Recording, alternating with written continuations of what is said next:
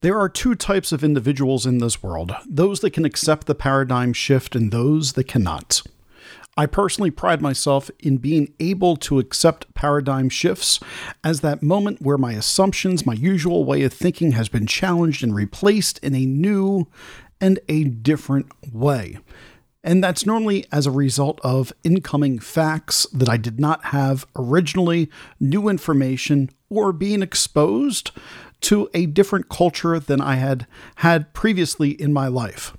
Today I'm going to tell the story about George Floyd and Derek Chauvin in my paradigm shift that started this weekend, surprisingly. I wasn't expecting for Derek Chauvin to be back in the news, but I discovered there's a brand new documentary, The Fall of Minneapolis, as well as Derek Chauvin was stabbed in a federal prison. So we're going to talk about what does it take to have a paradigm shift in something that is taboo to talk about. So sit back, grab yourself a cup of coffee or whatever it is that you're into. You're listening to America Emboldened with Greg Boulden here on the America Out Loud Network. America Emboldened. Greg, I feel emboldened. You don't know the founding fathers. You don't know what they did. You don't know what they sacrificed. We have lost touch with the principles in the Constitution. Nobody's read the Declaration of Independence. You are voting for socialism, and you got what you voted for. Welcome, bold Americans, to yet another week of episodes here on America Emboldened. I'm your host, as always, Greg Boulden on the America Out Loud Network. Make sure you're going over to AmericaOutloud.news, where you can check out all my colleagues' work, as well as the America Out Loud Talk Radio Network, where you can find 24 7 programming available from all of my colleagues, and you can download that in your favorite app store. So if you have an iPhone, go onto the App Store through Apple. If you have an Android device, go through the Android Store and type in America Out Loud Talk Radio, where you can get this show streaming directly via podcast network as well as all of your favorite radio shows that the network has as well let's get straight into it, ladies and gentlemen. I hope that you all had a wonderful Thanksgiving week last week. I know I did. Uh, we had uh, my family nearby, half my family. My my in laws were not able to make it as they were uh, traveling and kind of spread out all over the world. Uh, but we're looking forward to gathering with them during the Christmas holiday. Now that we are getting into the Christmas season, I just got all my lights put out. I just got my tree put up. We picked picked one out, and uh, the kids helped me and my wife get everything decorated. And the home is looking festive, and I'm feeling festive. So let's get straight into it. All right. So on social media over the weekend, I saw the story about Derek Chauvin being stabbed in a federal prison.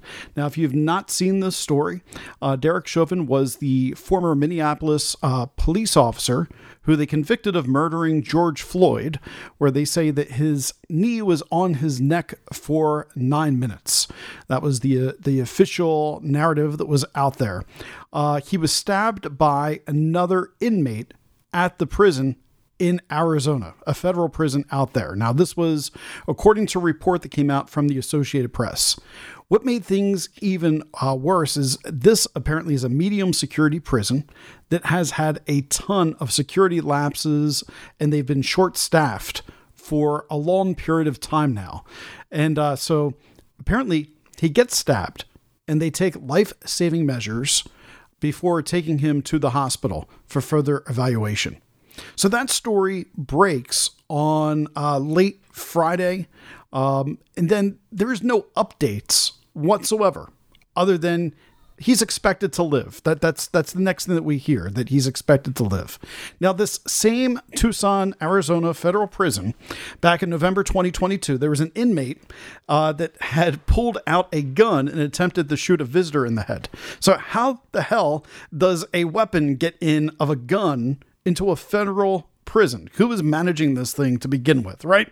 So he was sent from a maximum security, uh, Chauvin was sent from a maximum security Minnesota state prison uh, to serve a 21 year federal sentence for violating uh, George Floyd's civil rights and 22 and a half year state sentence for second degree murder. And uh, his lawyer had advocated a long time ago for keeping him out of a general population and away from other inmates because they anticipated because he was a cop for so many years that he likely would be in uh, a target when he goes in there. And so they kept him in solitary confinement during his trial.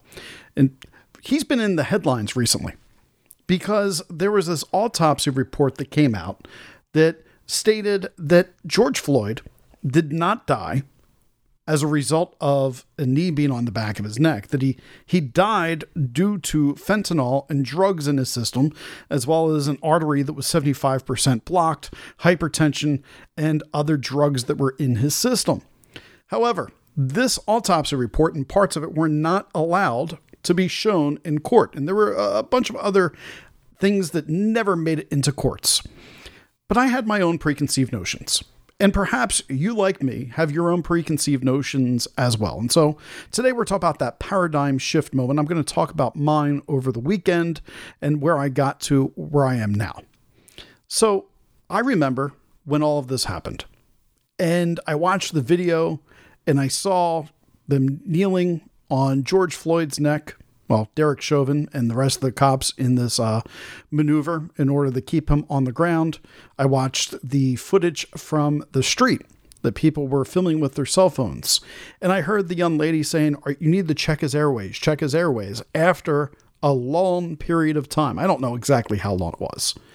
And then as she's telling him that she thinks that he might be dead, they're not reacting they're not getting to. And I remember getting angry watching this video going, man, this is just poor policing, right? Now you got a guy who, yes, he was resisting. Yes, you needed to put him to the ground. Yes, you needed to restrain him. But now you have a gentleman that uh, is not breathing. And how does it become that none of these police officers are reacting to the situation of what is underneath them? And that's what made it very difficult for me to watch back then. Months later, the police cam footage comes out. And when the police body cam footage comes out, I watch that. And I see where, you know, he's combative at the car. I see where they get him finally in handcuffs. He's claiming that he had been shot by a police officer before. And I'm like, oh my God, this guy was shot by a police officer before? Yeah, I can understand why this guy would be completely freaking out about a uh, police interaction at this moment. I didn't have all the facts. I didn't have the entire story. But I had an added piece of a puzzle from the time that I had the cell phone footage on the sidewalk. I now had police footage like the rest of society. Within all that, we had media, which, if you know my show, I, I never really trust the mainstream media to begin with, because the media, I, I feel like, normally has a populist type of an opinion at this point in time, especially if you're listening to one of the major networks like Fox or MSNBC, you'll get two different types of news stories, and neither of them likely represent the truth. So I posted yesterday when I ha- found out that Derek Chauvin was uh, stabbed. I said, Can we address the, the elephant in the room? Bad policing that there was nine minutes in the position of restraining George Floyd, and three minutes of those nine minutes where he is likely dead. He's, his heart's not beating, he is not breathing. Multiple officers are there. You have an entire crowd of people on the sidewalk saying, please check him. Could he have OD'd? Yeah, he could have. And according to that autopsy, fentanyl was in the system. And I now knew that when I made this post. But coupled with the inattentiveness of the police officers, he's dead. And so I stated that making Derek Chauvin a victim is also BS because I believe that neither Floyd nor Chauvin are role models for their respective communities. And I would stand by that period as of this weekend. I took some heat, as one could expect. I had people that were unfollowing me for my take, and then I had people that were trying to educate me about what happened at the trial. Now, I remember the trial, and yes, I believe that most of the case was politically motivated. I also believe that a lot of that political motivation was both justified because I felt that the policing was preventable based upon what I saw. And when I heard the police chief state that this was a maneuver that had never been approved, I believe that, yeah, that's bad policing. What I didn't know is that the police chief lied under oath. And I didn't know that until somebody reached out to me and said, Greg, I, I would like you to watch this video. It's called The Fall of Minneapolis. It's a brand new documentary. You, you should watch and learn. Now, this person wasn't really that kind in the way that they told me that. And I told them, if you want people to watch something, if you think it's important, if you think it has good stuff, maybe let's not name call. Let's just put out the information. I'll certainly watch it. And I held good on my promise to watch the film. Now, the documentary, The Fall of Minneapolis, was produced by Liz Collin. Now, Liz Collin wrote the book, They're Lying The Media, the Left, and the Death of uh, George Floyd. This became an Amazon best selling book. And she did interviews with former officers, including Derek Chauvin and Thomas Lane, during the book. And she also spoke with officers who were on the front lines during the riots, people that had to leave. What I did not know was she was also working on a documentary. Now, if you don't know who Liz Collin is. She also has an interesting background, and I'm hopeful to get her on the show sometime later this week to talk about this movie and her work. Uh, the movie was produced through Alpha News, which is a local conservative outlet, uh, and it featured co- a commentator uh, and former CBS Minnesota WCCO news anchor Liz Collin that wrote the book. And the documentary had a couple claims that I wasn't really familiar with. One I just stated. I stated that they lied under oath. The police chief said that this was not a protocol, the restraint that was ever taught. Meanwhile, they have the manuals that were given to Derek Chauvin, and every other police officer goes, Yeah, absolutely. That is textbook exactly how we were taught to do this maneuver in order to uh, stop uh, a situation where a person's resisting. Now, Minneapolis police were ordered not to stop the riots following George Floyd's death. That is something that I heard for a while, but the film makes it also clear, especially when they are starting to retreat and literally run away from the riots in their precinct as they give up the precinct for the rioters to destroy.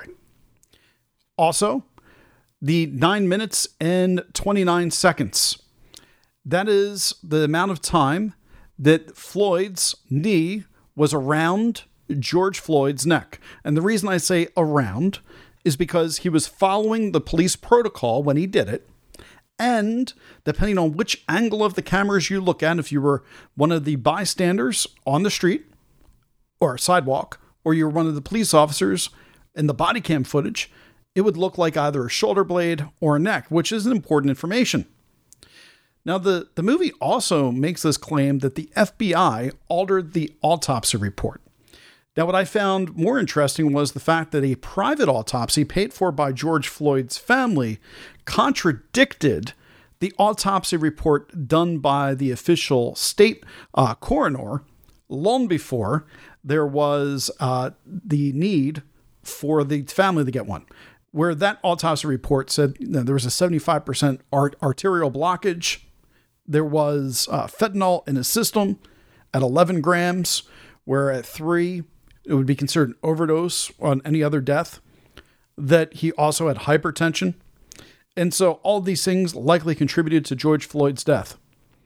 Now, the other part is they said that Minnesota Democrats and prosecutors rushed the judgment to prosecute the four officers involved in Floyd's arrest because they were giving in to the public and the unrest that was happening in Minneapolis, the unrest that was happening around the country. And so it was a political trial. And that's something that I had already agreed upon before. And someone else I did not know. It took EMTs 20 minutes to arrive, despite the fact that they were eight blocks away. And so one of the people that was on the sidewalk was part of the EMT uh, medical service off duty. And she was the one that was like, Can you check these airwaves? Airways? And they, they weren't listening to her. And so I thought that that was also uh, very important. But the things I want to talk to, to Miss Collins about, I'd like to talk to Miss Collins about any conflict of interest in creating this film as well. Because I found that at the end of watching this film, what I decided to do was to issue a redaction and a correction because of the paradigm shift that I had. I don't think that Derek Chauvin or any of those police officers should be in jail for the murder of George Floyd. I don't. I believe that they followed the pro- the textbook example of what they were supposed to do. Now, I will say that the city of Minneapolis should be on the hook in multiple different ways. Because number one, had the fire department EMTs arrived and not gone to the wrong site, and had that been uh, evidence that was admitted in the court so people could have heard that, we'd have a completely different situation. There would be no need to keep that position for the nine minutes and 30 seconds. They likely should have been there, according to reports, within the first five minutes. So, had they answered the call, went to the right spot, and the dispatch had gotten the right people to the right place, we have a very different conversation. Extremely. Could you make a case that it's involuntary manslaughter in any way, shape, or form? Perhaps. And that's what I'd like to talk to Liz about. I'd like to say, you know, on an angle of nine minutes and the crowd telling you he doesn't look like he's breathing, do the officers have at that point any reason? Because at that point, everything had calmed down. He's not making a noise. Should they not check on him? So maybe you could get him not for the murder, but for involuntary manslaughter based upon the policies. Perhaps. Also, this narrative that, you know, this was a racist uh, attack against George Floyd. That's also something that I found that I had heard before, but I thought it was pretty well outlined that this was a diverse group of officers that made the arrest. Uh, it was a black officer who arrested George Floyd that day, and it was a mixed race group that went into that procedure of holding him down. Now, I understand that just simply me doing this entire podcast, there are going to be people upset with me. I'm trying to get to answers. Because if somebody's serving a 22 year jail sentence and 21 and a half year jail sentence because of murder and getting stabbed for it, and perhaps this was involuntary manslaughter because the police chief lied on the stand, then I think that that's something that people should pay attention to. I think that's something that we should have dialogue about. I don't think we are ready, America, to have that dialogue because everybody was overly emotional in the wake of everything, myself included. I watched the video, I got upset over it. But if I'm looking at the facts now and I'm looking at Liz's work and the evidence that had been left out of it, then I would say yeah, we, we should likely have an appeal process. We should likely have new evidence that's put out there and put in. I felt that this movie, The Fall of Minneapolis, did an excellent job of putting that all together. I also wanted to point out a few other things. So, Liz Collin, uh, when she does this, she's also married to Bob Kroll. Now, he was the Minneapolis Police Union president during George Floyd's death. Is that a conflict of interest? To not put into the movie. I just think that that would be an interesting thing to ask Liz if, if I can get her onto the show, and I, I plan on doing so. Uh, both Kroll and Liz were targeted by protest outside of their home. They had pinatas of them smashed in a threatening demonstration.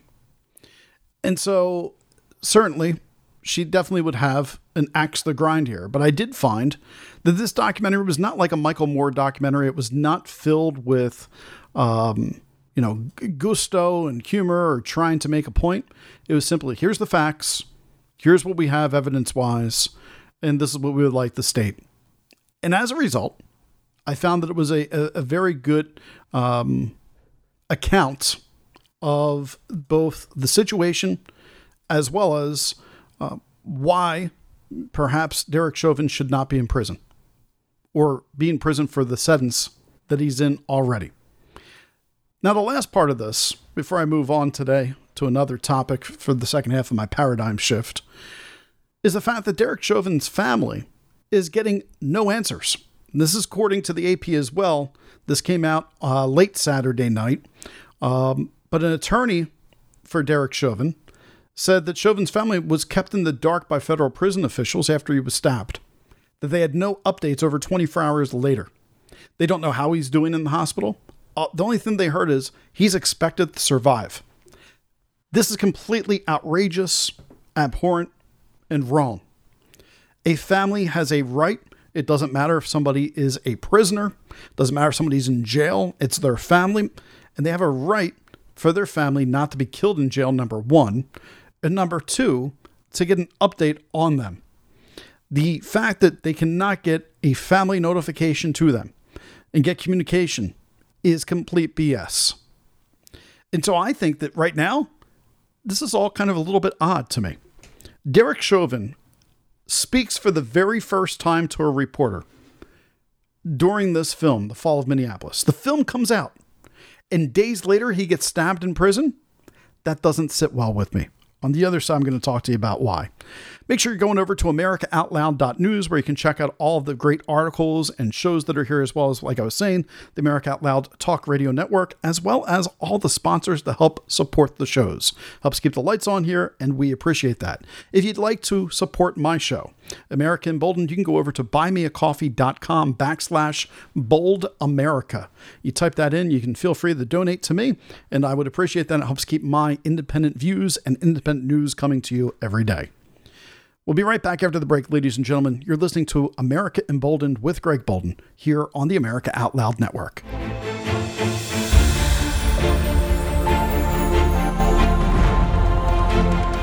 AmericaOutloud.news is beaten to the pulse of our nation. We know when you're angry, troubled, misled, joyful, and thankful. We know you because we are you. Join us as we explore the most important issues of our time.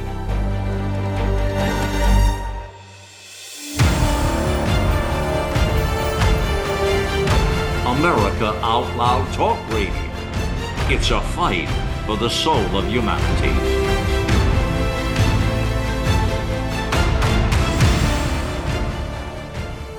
Buildup of spike proteins is dangerous to your health. Global Healing's Foreign Protein Cleanse detoxes your body, removing the spike proteins, allowing your body to repair from within. Formulated by Dr. Edward Group and by Dr. Bryan Ardis, Foreign Protein Cleanse targets and detoxes spike proteins in the body. Go to AmericaOutloud.shop and get 15% off using the code OUTLOUD. Global Healing, giving you the power to take control of your health naturally. I'm so confused. I don't know what to do. I'm afraid of going to the hospital. My doctor tells me nutrition doesn't work. Trust is earned. We are the Energetic Health Institute, and we want to earn your trust. Natural medicine, holistic nutrition, detoxification, fasting, cellular healing, and so much more. Remember, the best way to be free is to be healthy. So stop being a patient and start being a student at energetichealthinstitute.org.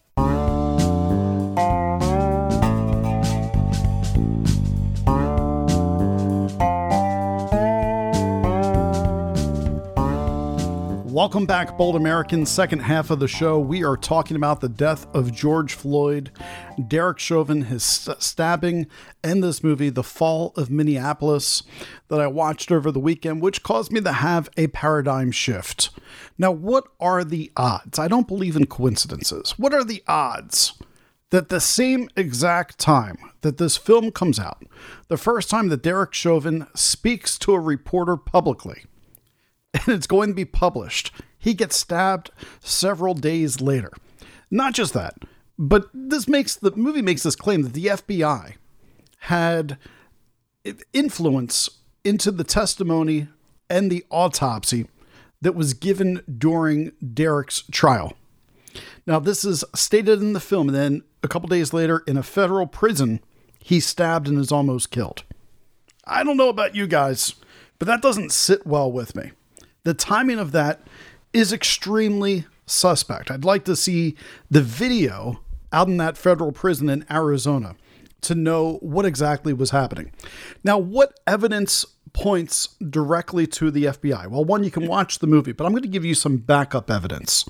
You can go back to June 4th, 2020. Christopher Wray, back when we were having virtual press conferences, talked about George Floyd's death and that the FBI was involved, and on May 25th, they opened up their own criminal investigation into whether or not the actions by the Minneapolis Police Department officers violated any federal laws. And we know that there's a 22 and a half year sentence on Derek Chauvin as part of that FBI investigation.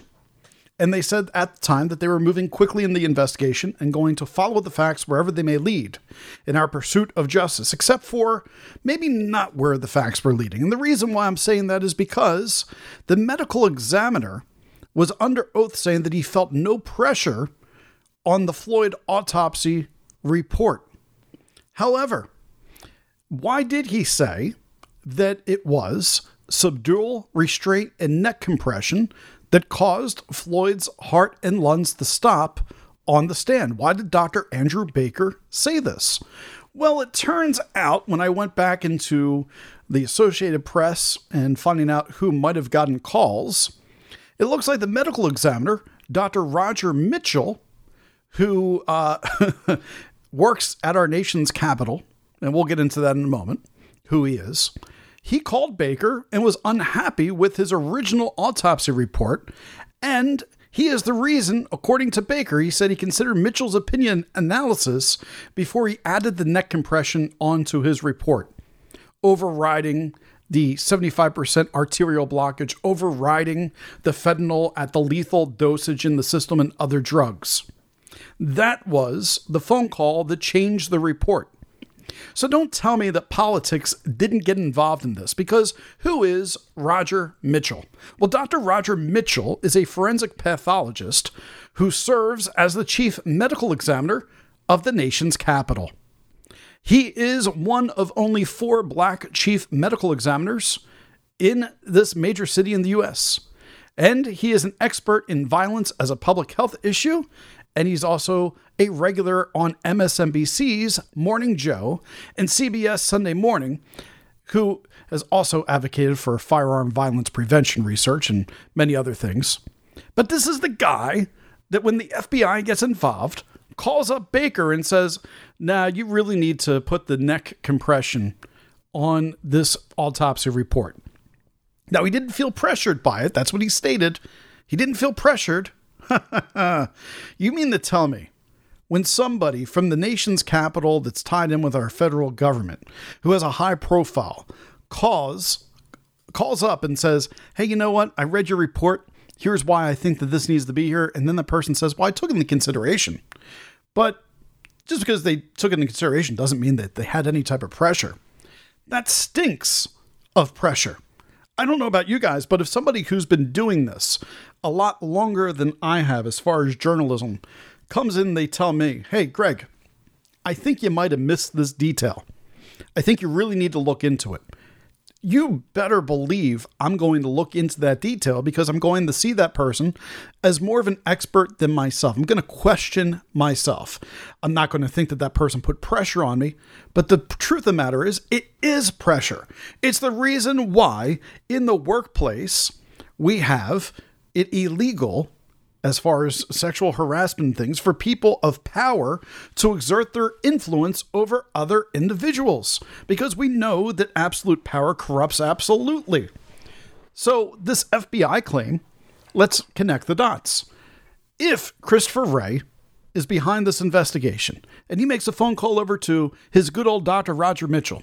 Roger Mitchell then goes, All right, yep, absolutely. I'll, I'll talk to Baker for you, which we know happened. This is all part of the Associated Press. You can find all of this information.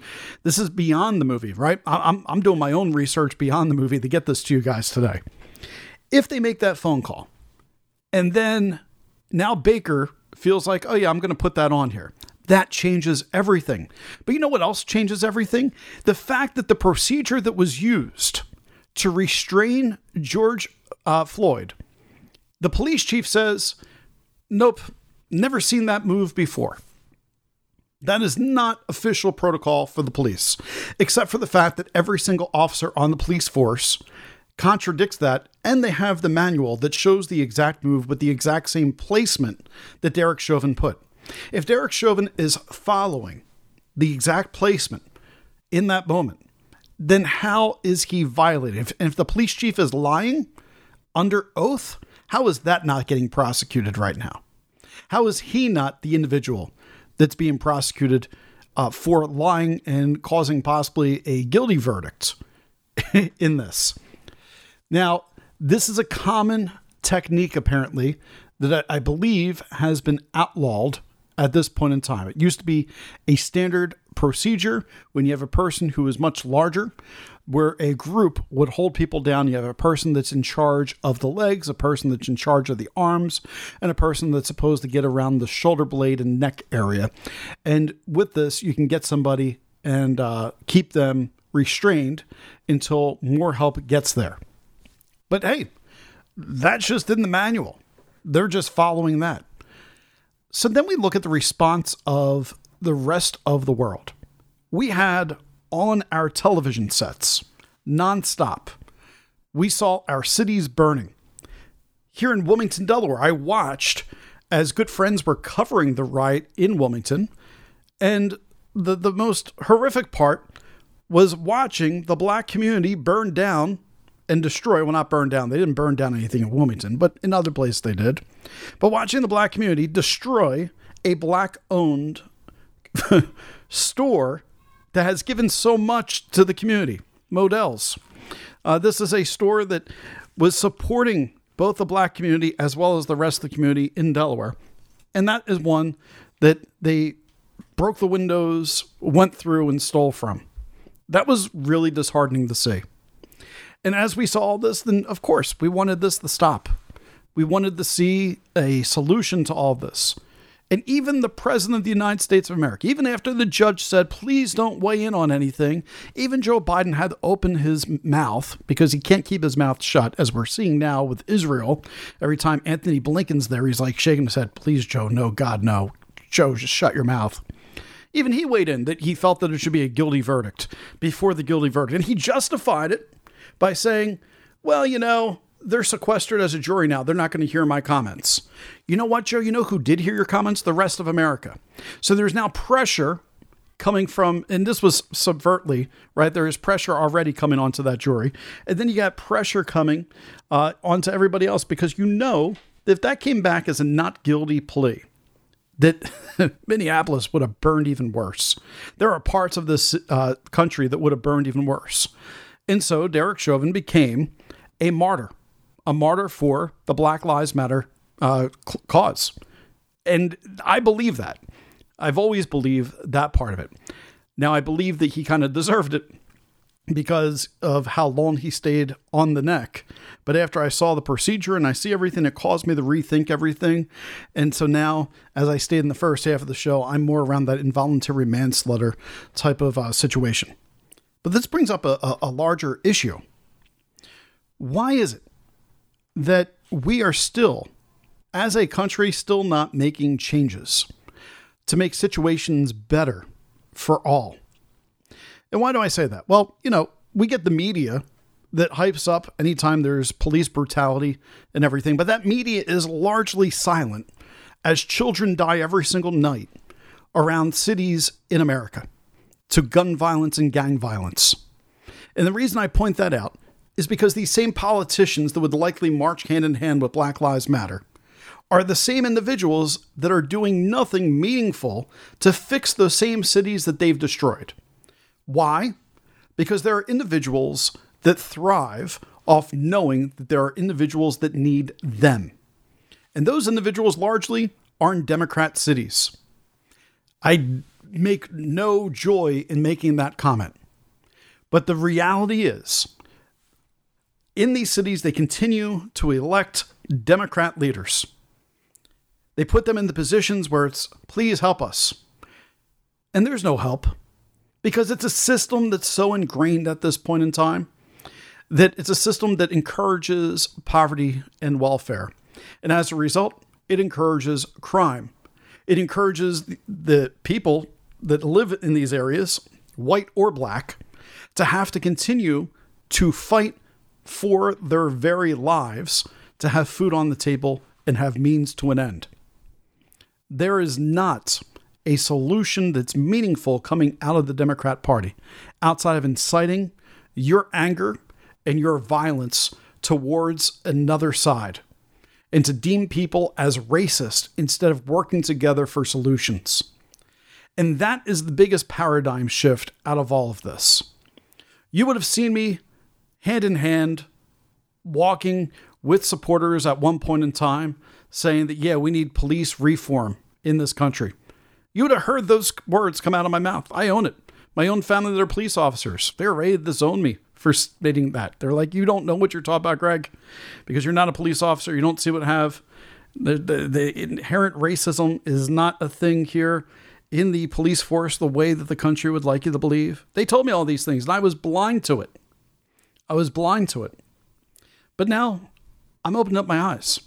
I'm seeing that a police chief would lie on the stand for something that's politically motivated for both their career as well as uh, in order to help a case likely that they felt needed to go a certain way. That's the only explanation I can have to all that. I've seen where there's people that are becoming martyrs now for a cause. And that's a problem. Or for the causes uh, their they want, they end up becoming a martyr on the opposite side. That's the better way to phrase that. And I don't see anyone with the real solutions. I don't see anyone talk about poverty. I don't see anyone talking about how these deadly cities to grow up to be a youth that we're not encouraging kids not to be part of gangs, not to be recruited when they're nine years old, 10 years old, not to be shooters before they're the age 16. So that way they don't have to worry about a long term jail sentence because that's what these gangs do. You know, I, have worked long enough uh, in an environment where I know a thing or two about gangs and the way that they operate. I, I have firsthand experience in my life with this. And I understand the games that are played. And I can tell you that the politicians that are calling for gun reform, they're perfectly okay looking the other way as the murders pile up in their state. But oh my God, is there's a school shooting somewhere else in this country? You best believe they're getting moms demand action to take everybody guns guns away. They're they're not paying attention to uh, inner city youth and often people of color the way that they claim to. They are uh, falsely stating that they are uh, looking out for the best interest of minorities. But that could not be further from the truth. You have your own president that makes a statement. If you you're not black if you don't vote for me, or I think he said you ain't black if you don't vote for me. What type of ridiculous statement is this? coming from the President of the United States. It is race baiting, and the Democrats are the worst at it. And so we've got to stop labeling people racist just because we don't like what maybe their their uh, R or D alongside their name. As a libertarian, I believe in the rights for all, the the freedom for all to follow the right to life, liberty, and the pursuit of happiness and to not have tyranny fall in the way of all of that. The Republicans, Democrats, they've been at war for quite some time between this. And they've convinced many, many people that if you're not a Republican or you're not a Democrat, that you don't have the moral authority on this certain topic. I'm telling you right now, if you see yourself as the progressive left Democrat, you are the problem in this country at this point in time. If you see yourself as the far right Republican, you likely are the problem in this country as well. These two polar sides are leading us back to a civil war, leading us down a label uh, situation where people are going to continue to be labeled until it incites in the violence. Why does that matter? Because right now we need to start coming together as a country. Right now we need to start finding out what is truth. What are the things that will not divide us? Perhaps we're spending too much time on social media. Perhaps during 2020 and that pandemic where everybody got locked down and they could only live their life through videos online, perhaps that was a perfect storm for George Floyd in order to grow out of hand and unrest the head towards the streets because people are pissed off about being stuck in their home for so long. Perhaps I understand exactly why we had this cooking situation in this oven known as COVID, which led to racial injustice riots and people going onto their social justice mantles. The fact of the matter is, we need to probably get off social media. We probably need to stop worrying about how many follows we have, how many likes a, a, topic is getting, and not worry about getting the hottest take, but instead, how do you bring people together? How do you find a way to remind individuals that if we are divided, divided, we fall?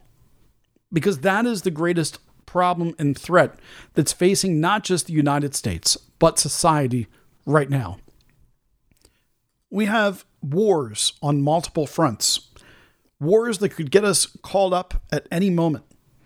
China's military over the weekend claimed that the United States was the biggest destroyer of peace and stability. They had an incident with one of our warships where they drove us away, according to them, in the South China Sea. You have the Palestine, Hamas, Israel conflict, you got Ukraine and Russia. We have a election that's coming up right now where I don't know anybody who's actually excited about Joe Biden. But yet the Democrats are rolling him back out like weekend at Bernie's. Let's roll it back. Let's do it again. Instead of can we find somebody that's young and can energize the electorate, can energize the base. And the Democrats are going to lose. And they'll have no one to blame but themselves. And there's part of me that actually thinks they want to lose. Because the only way the Democrats can beat Donald Trump in the upcoming election is by cheating. Right now, Joe Biden is losing in all the polls. If you look at the facts of the polls, he doesn't even have the young vote, the vote that he was hoping would carry him. Now, why does Donald Trump have that hold over people? Well, I would say that he gives off this uh, exusion, uh, exerts, exusion, that's not a word. He exerts this confidence and energy even for his old age. But you've heard me on the show. I don't want either of them.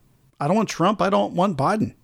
I want to get like a, a nice common sense candidate that can actually bring us together and end this division as well and call truth for truth and end the social justice injustice that is out there because social justice at this point in time is doing us an injustice the way that it's being un uh, it's not being dished out fairly at this point. It's a heavy hand on one side.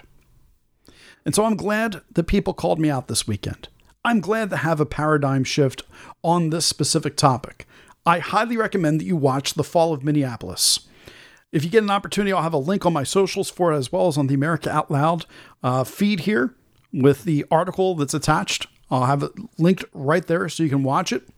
And then let me know. And I'm going to try to get Liz Collin onto the show. I saw she just recently started following me on Twitter. Maybe I can get that dialogue started and get her brought on so we can get some more information. All right, everybody. I hope I honored your time well. I'll be back on Wednesday on the America Out Loud Network with yet another show of more great content for you and having some great guests coming up here in the coming weeks, getting people on the books over the Thanksgiving weekend and looking forward to getting their voices on the show moving forward. As always, don't forget to support me. Go to buymeacoffee.com backslash bold America. I appreciate your support in helping to bring independent views and independent news directly to you through the show. You've been listening to America Bolden with Greg Boulden here on the America Out Loud Network. Be bold, America.